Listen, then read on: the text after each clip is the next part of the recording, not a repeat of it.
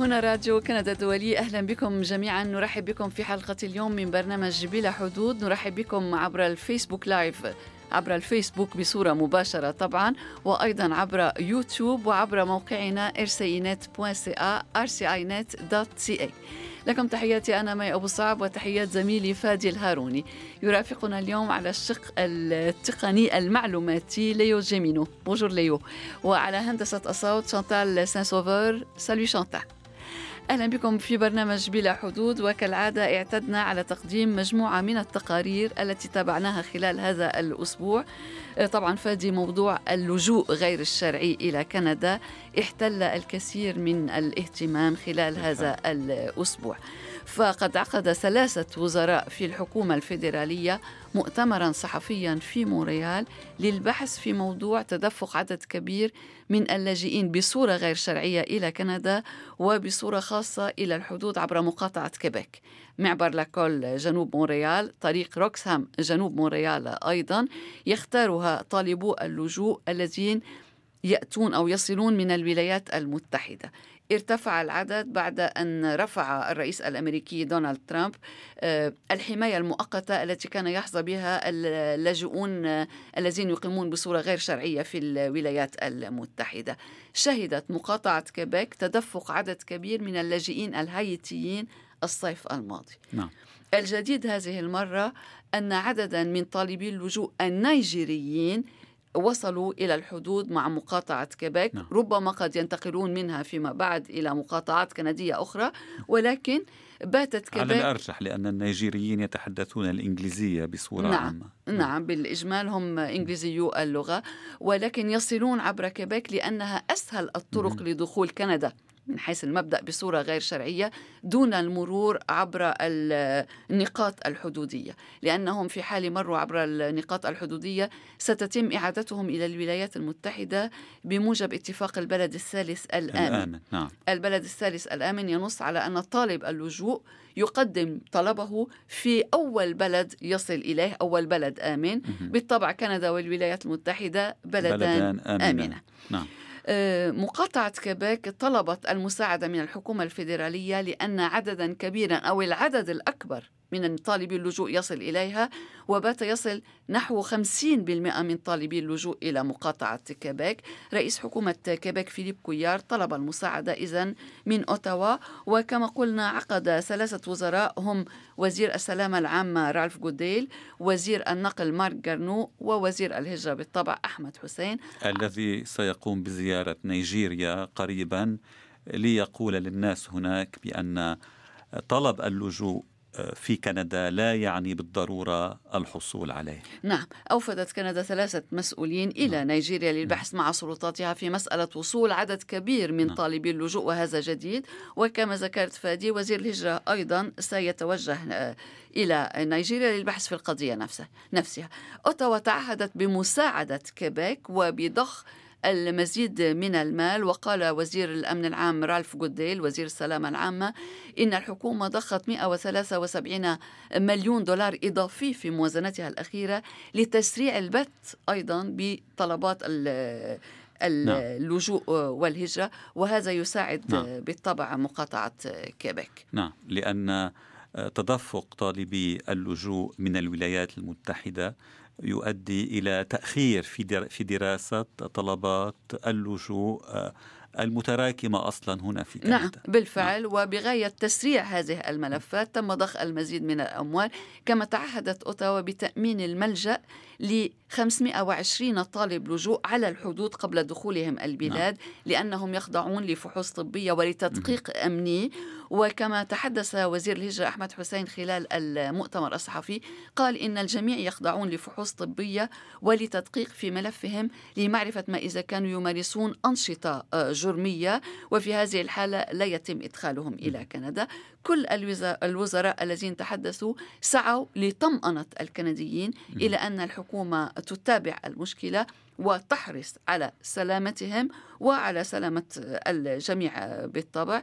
ووزير النقل مارك جارنو قال إن كندا ملتزمة بكل المعاهدات الدولية ولكن يهمها أيضا تأمين سلامة المواطنين واحترام سلامة وأمن طالبي اللجوء و وكما ذكرنا طلب اللجوء في كندا أو دخول كندا بصورة غير شرعية لا يعني أن طالب اللجوء سيحصل.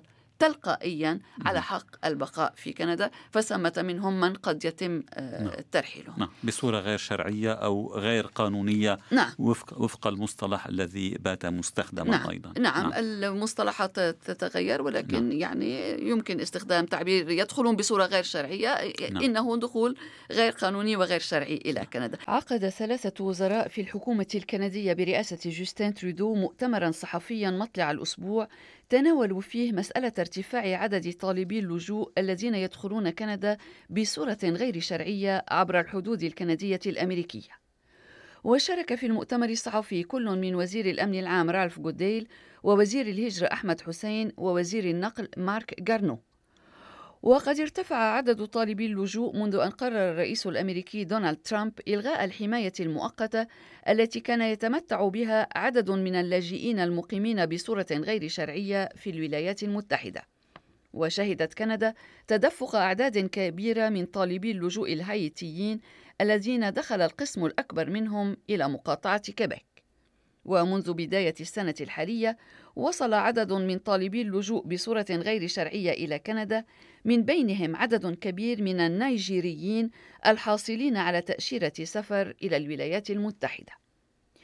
ويسعى طالبو اللجوء للدخول بصورة غير شرعية مخافة أن يتم ترحيلهم بموجب اتفاقية البلد الثالث الآمن نحو الولايات المتحدة في حال وصلوا إلى أحد المراكز الحدودية الكندية.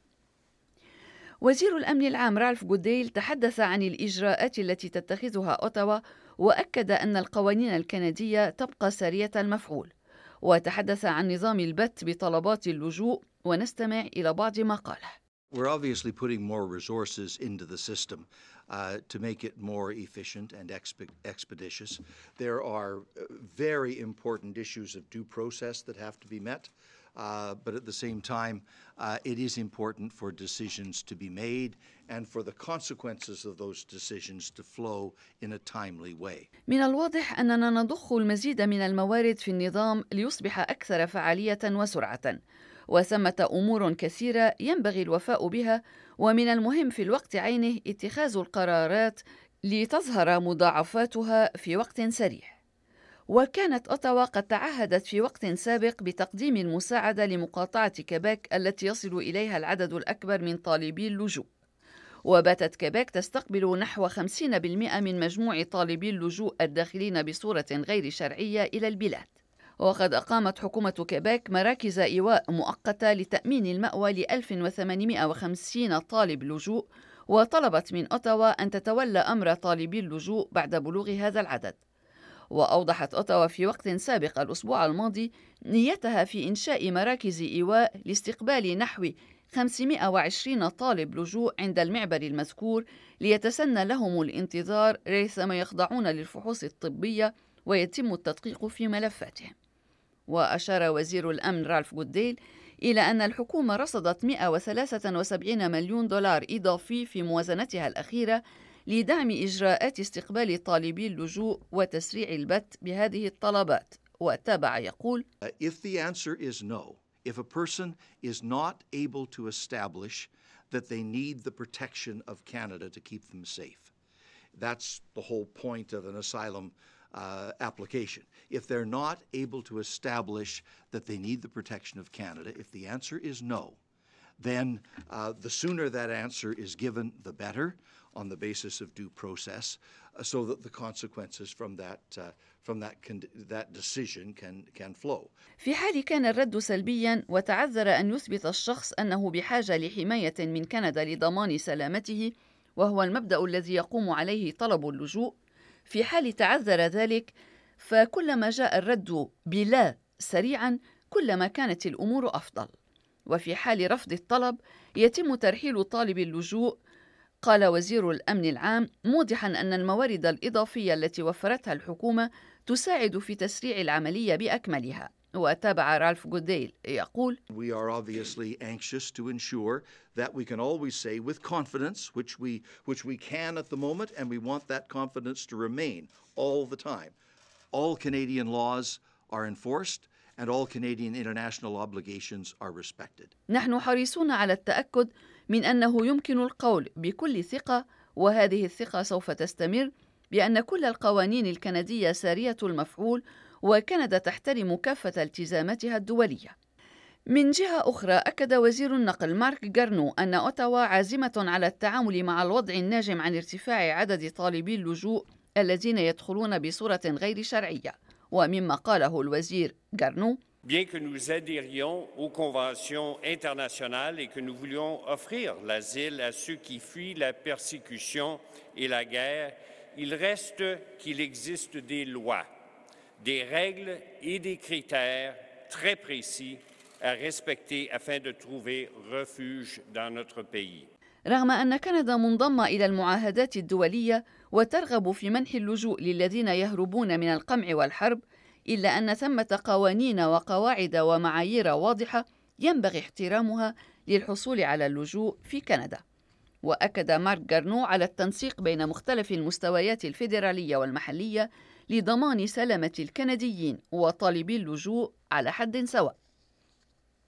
وفي السياق نفسه أكد وزير الهجرة الكندي أحمد حسين أن الحكومة حريصة على حماية الحدود ومما قاله Anyone that crosses our border irregularly is arrested and not released into our community if they present a threat to Canadian society.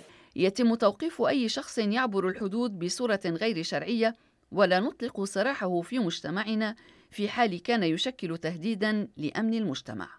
وأوضح الوزير حسين أن كافة طالبي اللجوء يخضعون لفحوص طبية ولتدقيق أمني في ملفاتهم لمعرفة ما إذا كانوا قد مارسوا أنشطة جرمية.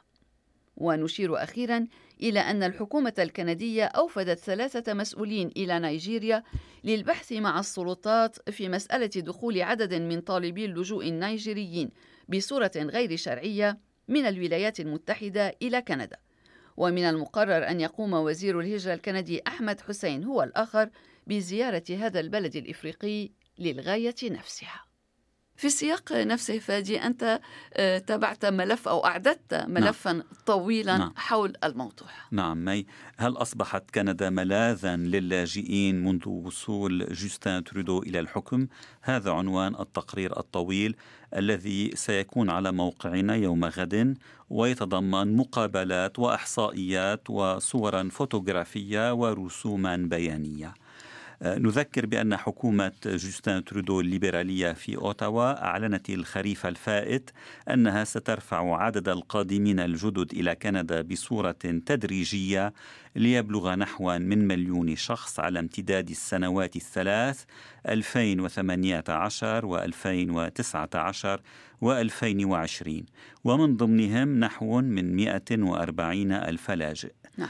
واستقبلت كندا منذ وصول ترودو إلى السلطة في تشرين الثاني نوفمبر 2015 وحتى أواخر العام الفائت استقبلت نحو من خمسين ألف لاجئ سوري مكفولين إما من الحكومة الفيدرالية أو من مجموعات محلية خاصة وذلك في إطار برنامج خاص بالسوريين الذين لجأوا إلى لبنان والأردن وتركيا وسجلوا أسماءهم لدى المفوضية العليا للاجئين التابعة للأمم المتحدة. نعم. وبإمكان متتبعي راديو كندا الدولي أن يطلعوا على, على التقرير, التقرير. الطويل آه، يوم السبت يوم على موقعنا. السبت نعم rcinet.ca rcinet.ca وهذا جديد راديو كندا الدولي. تقارير مطولة تقارير طويلة نعم. تتناول نعم. عددا من المواضيع. أنت اخترت موضوع الهجرة واللجوء إلى كندا وهو موضوع دائم ويثير نعم. دوما الاهتمام في كندا. طبعا تابعنا مواضيع أخرى إضافة نعم. إلى مواضيع الهجرة نعم نعم. مي إلى أين يتجه الوضع في الشرق الأوسط بعد أكبر عملية عسكرية إسرائيلية ضد إيران؟ آه هذا عنوان مقابلة حول التصعيد الأخير في سوريا حيث شنت إسرائيل غارات جوية فجر الخميس على أهداف قالت إنها تابعة لإيران. الجيش الإسرائيلي أكد أن الغارات استهدفت أكثر من خمسين موقعا واصفا ذلك بأوسع عملية عسكرية ينفذها منذ عقد من الزمن.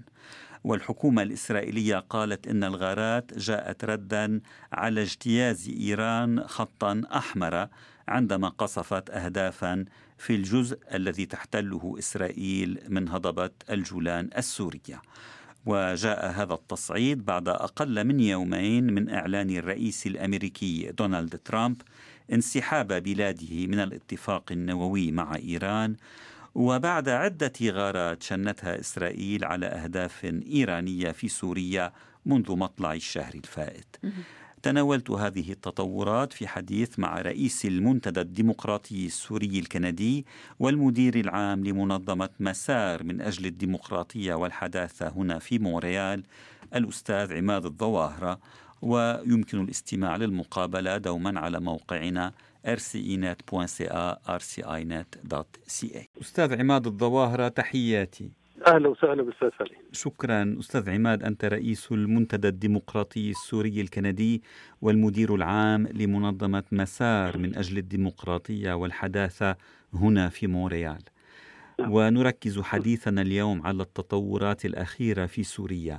فالجيش الإسرائيلي قال إنه شن غارات جوية فجر اليوم على أكثر من خمسين هدفا تابعا لإيران في هذا البلد العربي. واصفا ذلك بأوسع عملية عسكرية ينفذها خلال العقد الأخير. المرصد السوري لحقوق الإنسان قال من جهته إن الغارات أوقعت 23 قتيلا في صفوف مقاتلين داعمين للنظام السوري من بينهم 18 أجنبيا. في إسرائيل رئيس الحكومة بنيامين نتنياهو قال إن الغارات جاءت ردا على اجتياز إيران خطا أحمر بقصفها أهدافا على الجزء الذي تحتله بلاده من هضبة الجولان السورية. وكل ذلك يأتي بعد يومين بالكاد من إعلان الرئيس الأمريكي دونالد ترامب انسحاب بلاده من الاتفاق النووي مع إيران. أستاذ عماد بداية وحسب المعلومات المتوفرة لديك هل إيران هي من قصف أهدافا إسرائيلية في الجولان في سابقة من نوعها فيما لو صحت يعني في البدء تحية آه، لك ولكل العاملين في راديو كندا الدولي ولكل المستمعين في كل مكان شكرا. نعم لقد بدأت إيران بالقصف. وواضح تماما أن من هذه العملية بالشكل والمضمون هي آه، رد فعل على إحساس إيراني بالحصار. انسحاب الإدارة الأمريكية من الاتفاق النووي أكيد سيهز إيران في الصميم مهم. و آه، لن يمكن آه، يعني الخروج من هذا الوضع إلا بنوع من آه، اتفاق جديد يشمل بشكل أو بآخر ما أراد قوله ال- الأمريكيون. ترامب استطاع أن يجلب أوروبا. في آه، الفترة السابقة لإعلانه الرفض إلى موقف هو تبناه منذ البداية. نعم يعني أوروبا صارت تتحدث عن ملحقات للاتفاق لكي تجلب إيران إلى وضع آه، يرى فيه جميع أنه وضع ضروري هذا ال- الدعم كان واضحا بشكل خاص لدى فرنسا أو من قبل فرنسا ورئيسها صحيح. إيمانويل ماكرون. وبشكل أخفض آه، من ألمانيا بشكل خجول. نعم. آه، ومن إنجلترا كان هناك أيضا آه، موقف. في محاولة للضغط على إيران التي أصبحت في وضع ضعيف لاستدرار المجيد- مزيد من التنازلات. اذا هناك نقطة بدء جديدة في العلاقات وفي تموضع إيران في الشرق الأوسط. مستشارين الأمن القومي السابقين والمستشار الحالي واضح وصريح أن النفوذ الإيراني الذي تمدد في الشرق الأوسط في العراق وسوريا ولبنان واليوم في اليمن يجب أن ينحسر. ويجب أن يكون في حدود ضيقة وأن هذا جزء من الأمن القومي. وبالتالي الإيرانيين قرأوا الرسالة بشكل واضح وصريح. اليوم في إيران هناك أكثر من تيار وقد اعتدنا من الإدارة الإيرانية على توازع الأدوار. لكن التيار المتشدد والذي يتمثل بالحرس الجمهوري وفي فيلق القدس الذي يعني ينقل المعارك إلى الخارج وهي ضرورة. إيران إن لم تستطيع نقل التوتر إلى الخارج ستنفجر في الداخل. وهذا جزء من ضرورة لبقاء النظام تحت الظروف التي يعيش فيها والتي هي جزء منها ضغوط على الشباب وضغوط على الطبقة الوسطى وحالة تململ بأوساط الأقليات. هذا ما دعا أفيغدور ليبرمان في هرزليا عندما قال اليوم نحن لدينا مشكلة مع الحرس الثوري مع فيلق القدس في سوريا. وأن ليس لنا مشكلة مع الشعب الإيراني وأن إيران في حالة أزمة وهناك بوادر أزمة اقتصادية. الآن لو نعود قليلا إلى العقوبات الاقتصادية التي نعم. ستطبق قريبا وعلى مرحلتين. العقوبات الاقتصادية التي تطبق على إيران قاسية وقد تؤدي إلى نوع من الركود في الاقتصاد الإيراني الذي هو فعلا راكد أصلا وقد رأينا الضغط على قيمة العملة الإيرانية نعم. مثلا في الحزمة الأولى التي ستطبق في في 6 آب المقبل هناك منع لشراء الدولار في السوق العالميه ومنع التجاره بالذهب والمعادن الثمينة وحظر التجارة حظر تجارة الالومنيوم والفولاذ والفحم مع إيران وهذا ينعكس على تصنيع السيارات وقيود على التعامل بالريال الإيراني. أما في المرحلة الثانية والتي تأتي بعد 4 تشرين الثاني نظام فهناك عقوبات أشد وطأة. يعني قيود دولية على الشركة الوطنية للنفط والتي هي المصدر الأساسي للموارد في إيران. 60% من الموارد الإيرانية تأتي من النفط والغاز.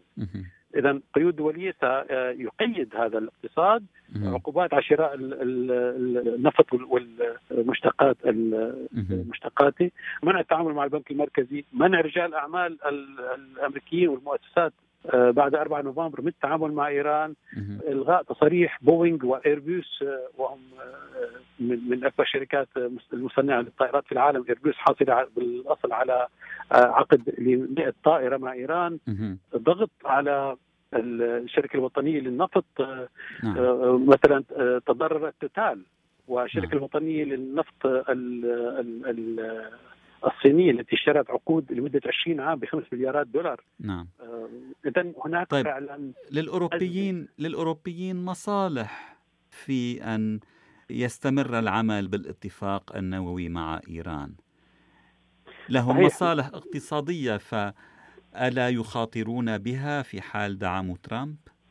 صحيح لكن ليس لهم خيار. ما زالت الولايات المتحدة الأمريكية هي التي قادرة على تحديد المسارات بشكل أساسي. وقد يكون اليوم فرصة للأوروبيين الذين عبروا عن امتعاضهم للضغط على إيران تماما جلبة لطاولة مفاوضات جديدة أو إصدار ملحقات بالاتفاق السابق تسمح لهذا الاتفاق بأن يستمر وأن يراعي متطلبات الأمريكية. وبالتالي هناك دور جديد لإيران يجب أن يتبلور، المرحلة السابقة ورثت فترة أوباما ووزير خارجيته يبدو على نهايتها. ويبدو كما تصرح مراكز الدراسات أن الرئيس الأمريكي بطريقة تعامله والتي هي خارج الصندوق طريقة تعامله التي يتعامل بها بالشكل التجاري بالضغط والتهويل والترهيب وانه ينجز على صعيد السياسة الخارجية انتصارات. رأيناها في مسألة المسألة الكورية الشمالية. واليوم قد تنعكس ونراها في إيران وفي المنطقة أيضا. أما بخصوص الضربة وتفاصيل نعم لقد ضرب الإيرانيين هم الذين بدأوا بضرب مناطق في جولان المحتل بصواريخ وردت عليها الطائرات الإسرائيلية. نعم وهذا وهذا الرد الإسرائيلي كان متوقعا من قبل إيران. طبعا لكنه دمر البنية الأساسية لمراكز القيادة والتحكم الإيراني. لو رأينا المناطق التي ضربت كما صرحت بها وسائل الإعلام والضرب تم بالأمس بين الساعة 12 ليلا في نعم. دمشق حتى الرابعة صباحا. يعني محيط آه، منطقة السنوين ومنطقة إزرع وهي آه، الطريق آه، الدوليه الذاهبه إلى درعا. هناك قطع عسكريه وتحت إشراف إيراني نعم مطار المسجد العسكري هناك مركز قيادي للإيرانيين فيه نعم قيادة حرس الجمهوري في قرب جبل قاسيون وفي المنطقة الغربية وهناك تحالف مع يعني قيادات آه، ايرانيه. منطقة القصير قرب حمص وهي تحت سيطرة حزب الله. مطار خلفلي العسكري الذي آه، هو على طريق دمشق السويداء وبالتالي هو في المنطقة الشرقية من حوران آه، ينفتح على آه، البادي وبالتالي مناطق سيطرة الأمريكية في التنف أو آه، الحدود الأردنية ال- ال- العراقية السورية مهم. الفرقة الرابعة في محيط دمشق فوج المدفعية 137 في خان الشيح الذي هو على طريق دمشق القنيطرة وهو قريب من الجولان ومنصات إطلاق الصواريخ التي آه، ضربت إضافة إلى بعض المناطق داخل دمشق وقد قيل أنها في مجمع آه، تجاري كان الإيرانيين يستخدموه في كمركز آه، سري للقيادة والت- والتواصل.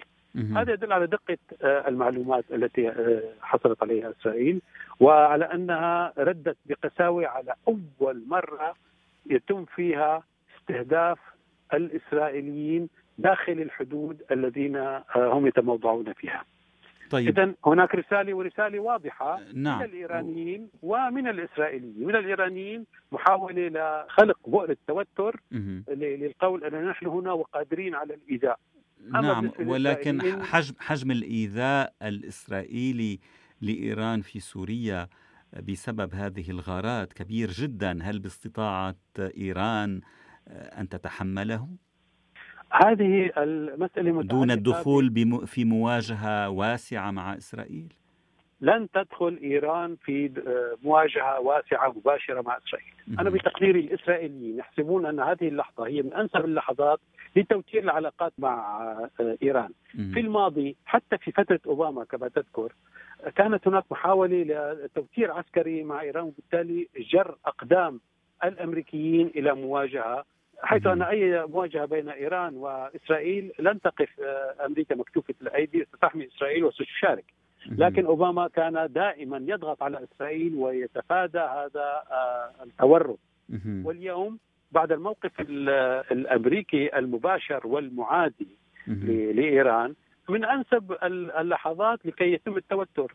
آه، طبعا مستشار الأمن القومي ووزير الخارجية جديد والذين هم المتشددين مع التوتير أما. قيادة الأركان وقيادة الجيش الأمريكي فهي التي تلعب دور المخمد العقلاني الذي يحسب كلفة المعارك وقد يروا جميعا أن حصار إيران وقطع اذرعها في المنطقة حصارها ضمن حدودها هو أفضل طريقه لإسقاط هذا النظام كما حاولوا في الماضي مع الاتحاد السوفيتي و... ونجحوا.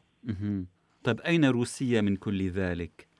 للروس مسألتين مهم. الروس ليسوا مرتاحين للدور الإيراني في سوريا مهم. والروس مضطرين للاعتماد على سوريا وفي نفس الوقت هم بحاجة إلى إسرائيل وقد رأينا الود والتعامل بين رئيس الوزراء الإسرائيلي والرئيس الروسي مهم. منذ يومين طبعا هم مع أن تكون القوات الإيرانية بأمرة القوات الروسية واستراتيجيتها والإيرانيين يحاولون التملص من هذا وهم الموجودين على الأرض مهم. للروس السيطرة من الجو وللإيرانيين وميليشياتهم ال- الوجود على الأرض.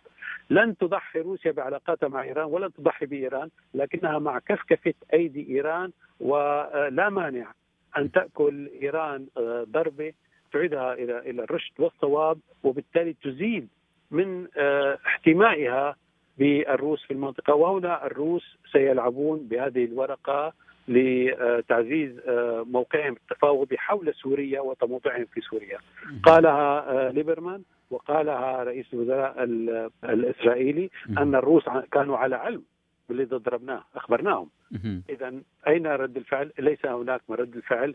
هناك آه، الكثير من الحوادث التي كانت تثبت فعلا أن جزء من القيادة الإيرانية تحاول أن تلعب منفردة وأن تضع الروس في موقع محرج يزيد من اعتمادهم على على إيران وروسيا تحاول أن تضعف التواجد الإيراني في سوريا لتضعه في حساباتها وتكون هي التي تمسك بأوراق المفاوضات باسم الجميع. على كل حال سنتابع التطورات. أستاذ عماد الظواهرة رئيس المنتدى الديمقراطي السوري الكندي والمدير العام لمنظمة مسار من أجل الديمقراطية والحداثة. شكرا لهذا الحديث ولهذه الإضاءات. مرة أخرى شكرا على الاستضافة اللطيفة. شكرا. العفو. قبل أن نتابع نود أن نوجه التحية إلى محمود محمد بودوخة صديق الإذاعة الوفي. صديق الدائم نعم. نعم. وإلى أنس خليل ونحيي كل الذين يتابعون راديو كندا الدولي القسم العربي وكل أقسام اللغات. ونأمل أن تبقوا على تواصل مع إذاعتنا. لكم منا جميعا أحلى التحيات. ونواصل مع برنامج بلا حدود ومع المزيد من المواضيع التي تابعناها. ونعود نعم. إليك من جديد. جديد شكرا مي. أنا اخترت مقابلة مع الصحفية السورية لينا الشواف الصحفية السورية الكندية لينا الشواف التي منحتها منظمة مراسلون بلا حدود جائزة حرية الصحافة للعام الحالي. ولينا الشواف هي المديرة العامة لإذاعة روزنا التي تعنى بالشأن السوري وتبث من العاصمة الفرنسية باريس. آه. في الحديث الذي أجريته معها سألت السيدة الشواف عن عملها وعمل زملائها في روزنا والتحديات التي تواجههم ونستمع لمقتطف من المقابلة بدي أقول إنه المخاطر اللي عم يواجهوها زملائي داخل سوريا نعم. ليغطوا الحدث وبكل المناطق بدون استثناء يعني بدون إن نقول تحت آه سيطرة النظام أو تحت سيطرة المعارضة أو تحت سيطرة آه الأحزاب الكردية أو بكل أشكال السيطرات العسكرية والسياسية الصحفيون. والمراسلون الصحفيون يواجهون الكثير من المخاطر يوميا ليوصلوا ما يجري فعليا وحقيقة على الأرض. وهذا الشيء يعني إذا بدنا نحكي عن سوريا فينا نحكي على العالم. نعم. حرية الصحافة بالعالم هي آه، للأسف في كثير دول هي متدنية جدا. وحتى عندما استلمت الجائزة نوه بالحديث من قبل مراسلون بلا حدود أنه حتى بأوروبا هناك انتهاكات لصحفيين وشفنا الصحفي الفرنسي اللي قتل بفرنسا من فترة نعم. آه شارلي أبدو مثال. فإذا هي هي هي المخاطر يعني اللي ممكن أنا أشرح شو هي مخاطر. مشان إذا في حدا سأل شو هي المخاطر هي مهنة الصحفي بحد ذاتها خطر. نعم. فما بالك إذا كنت صحفي سوري؟ تعمل تحت هذه الضغوطات وما بالك إذا كنت عم تشتغل نعم. بوسيلة إعلام مستقلة ليست مرتبطة بأي جهة سياسية أو عسكرية آه، كل الحقيقة على أي صعيد. فهذا كله يعني تحديات وما سهل يكون موجود بغض النظر. ما بدي أحكي عن شو المخاطر يلي كل واحد فينا بالفريق التحريري وكل نعم. صحفي فينا بالمؤسسة هون أو بالداخل أو بتركيا واجهها في سوريا من 2011 لحتى قدر يستمر لهون نعم. لهي لهي اللحظة استمعنا إذا إلى مقتطف من المقابلة مع الصحفية السورية الكندية لينا الشواف المديرة العامة لإذاعة روزنا التي تبث من فرنسا والسيدة الشواف حصلت على جائزة حرية الصحافة للعام 2018 من منظمة مراسلون بلا حدود. وسبق أن استضفناها في نعم. برنامجنا. قبل أن نتابع نحيي المستمع صدام النزال الذي يقول إنه متابع جديد ويوجه تحياته لراديو كندا. يقول إنه آه، يعيش أو يقيم هو لاجئ سوري في الأردن. يقوم يقيم مع طفله آه، مع أطفاله وزوجته وهم ست أشخاص ويرغب للوصول إلى كندا والاندماج في المجتمع الكندي ويرغب في العمل في أي عمل مناسب.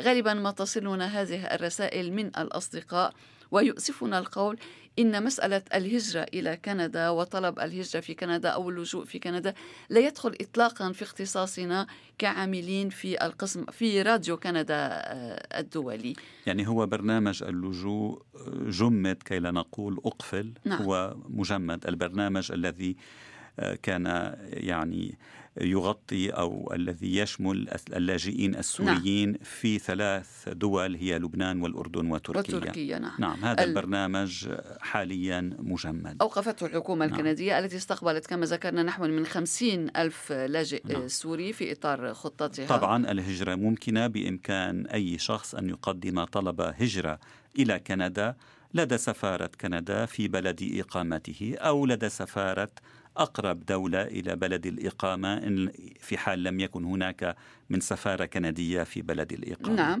والأستاذ نزال موجود في الأردن وربما ولكندا أن... سفارة في الأردن نعم لكندا سفارة نعم. في الأردن. وننصح الجميع بالتوجه إلى المراجع الكندية المختصة مباشرة في كل ما يتعلق بقضايا الهجرة واللجوء. ونتابع حول التقارير التي تناولناها خلال الأسبوع.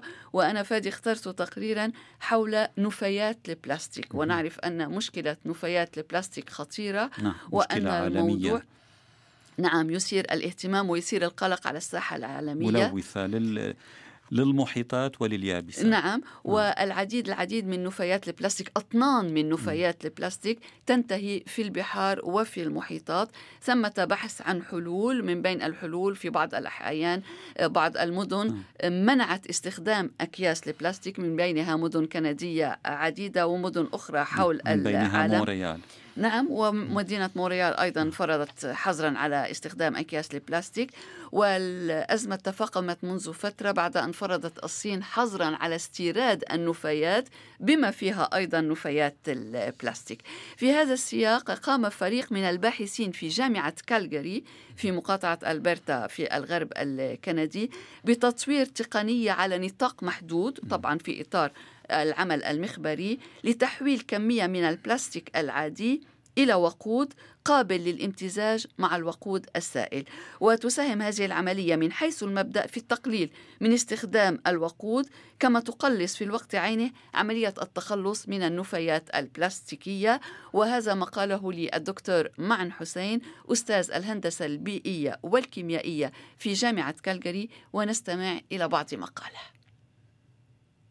قاله آه، من المواد أو النفايات البلاستيكية المنتشرة في المحيطات تؤثر على الحيوانات المائية آه، وتنتقل عبر السلسلة الغذائية إلى آه، الاستهلاك الإنساني أو الاستهلاك البشري بمراحل مختلفة. ونحن نعلم أن قليل من البلاستيك إذا تناوله الإنسان ممكن أن يؤثر على صحة الإنسان بشكل كبير جدا. وهناك تقارير تقول عن أن بعض المواد البلاستيكية الموجودة داخل الحاويات التي توضع فيها الماء حتى للشرب تتسلل إلى أو تذاب إلى الماء تتسلل إلى الماء الذي نشربه وهذا ممكن يؤثر على الصحة العامة. طبعا نحن نتكلم هنا عن صحة الإنسان ولكن الأوضاع آه، ليست محددة بصحة الإنسان فهناك كثير من الحيوانات التي تتأثر من انتشار البلاستيك آه، أو النفايات البلاستيكية وهذا يؤدي إلى ممكن اندثار كائنات معينة واختفائها من عن الوجود. نعم. فهذه هي المشكلة بشكل عام لكن هناك أيضا آه، كثير من من التفاصيل التي يعلمها المختصون. كان هذا الدكتور معن حسين أستاذ الهندسة البيئية والكيميائية الذي تحدث من كالجاري من جامعة كالجاري بالتحديد عن الاختبار الذي أجراه آه، على رأس فريق من الباحثين في هذه الجامعة. آه، نأمل أن تؤدي كل هذه الأبحاث وكل هذه التجارب إلى إيجاد حل حتى ولو كان جزئيا لمشاكل النفايات البلاستيكية التي تضر كما استمعنا بصحة البيئة والإنسان والحيوان على حد سواء. هذه كانت أبرز المواضيع التي تبعناها خلال الأسبوع وبهذا تنتهي حلقة اليوم من برنامج بلا حدود. قدمناها لكم من راديو كندا الدولي. تستمعون دوما إلى البرنامج عبر موقعنا rcinet.ca بصورة مباشرة. كل يوم جمعة في الثالثة والنصف من بعد الظهر أيضا على موقع فيسبوك وعلى موقع يوتيوب. شكرا لليو جيمينو على الشق التقني. شكرا لشانتال سان سوفر ميرسي شانتال على هندسة الصوت. فادي شكرا لك. العفو. شكرا لكم جميعا. طابت أوقاتكم. كنتم مع راديو كندا الدولي.